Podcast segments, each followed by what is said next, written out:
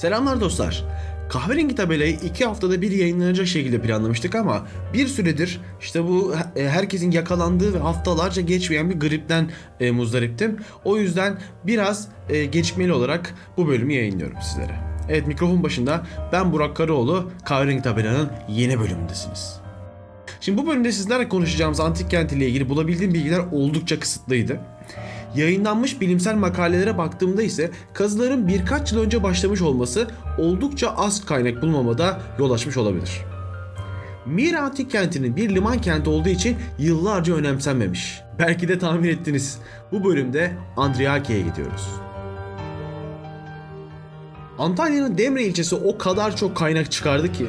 Önce Mira, Şimdi Andriake, daha sonraları da San Nikolas Kilisesi ve Likya Medeniyetler Müzesi ile karşınızda olacağım. Ama şimdi sıra bu çok bilinmeyen küçük bir orta çağ kenti gibi duran Andriake'de. İmparator Trajan bir savaş sonrası Mira'da birkaç günlük bir dinlenme esnasında bu potansiyelli kentin önemli bir liman mahallesi olması gerektiğini söylemiş. Derhal bir liman kenti ile Mira'nın daha da büyümesini emretmiş. Roma İmparatorluğu'nun içinde bulunduğu çalkantılı durumlar bu emrin derhal yerine gelmesine engel olmuş olsa da İmparator Hadrianus zamanı Andriake kurulmuş. Kurulur kurulmaz da Hadrianus döneminde altın dönemini yaşamışlar. Geriye kalan tüm siyasi tarihi de beklendiği üzere Mira ile paralellik göstermiş. Şimdi sizlerden Instagram'da kahverengi tabelo pot hesabını takip etmenizi istememe umarım şaşırmazsınız. Orada 3 yıldır tüm gezilerimde çektiğim görüntüler mevcut.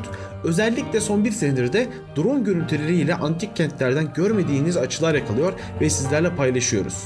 Şimdi dönelim Andriake'ye. Planlanarak yapılan bir kent olduğundan bahsettim sizlere. Bu planlama kenti gezerken de görülüyor. Ve o zamanlar deniz olan hemen yanındaki çaya paralel yapılar inşa edilmiş. Bir Google Earth görüntüsüyle yukarıdan baktığınızda tüm yapıların sınırları çok net belli olduğunu görüyor ve aralarında yer alan sokakları hayal gücünüzle tamamlayabiliyorsunuz. İçerisindeki yapılar da aslında her antik kentte gördüklerimizden biraz farklı. Mesela tiyatrosu yok. Çünkü ne de olsa Mira'da Likya'nın en büyük tiyatrosu mevcuttu. İlk buluntular genellikle ticari faaliyetlerle alakalı. İşte e, liman agorası, liman, içtikler, e, granarium denilen tahıl deposu gibi yapılar.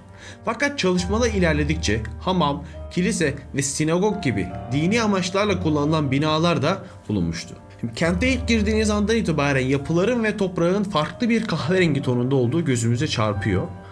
Bölgede bulunan kalker zemin kentin yapılarında da oldukça belirgin bir şekilde görünmekte. Tüm yapılar gri ve kahverenginin daha önce görmediğimiz farklı tonlarından yapılmıştı.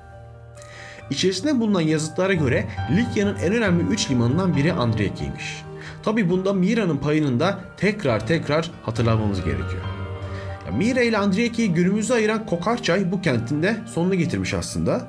Demre çayının bir kolu olan ve artık neredeyse kurumaya yüz tutmuş olan Kokarçay getirdiği alüvyonlar ile Andriyaki'nin denizle olan bağlantısını koparmış ve kentin terk edilmesine sebep olmuş.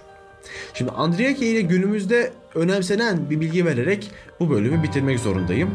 E, milattan sonra 60 yılında Kudüs'te huzursuzluk çıkardığı iddiasıyla Roma'ya hesap vermeye giden Aziz Paulos Andriake'de mola vermiş. Evet bu sezona Likya sezonu ismini vermiştik sizlerle beraber. Likya'nın sonlarına doğru da yaklaşıyoruz. Kahverengi Tabela Podcast'in bir sonraki bölümde görüşelim olur mu? Sağlıcakla kalın.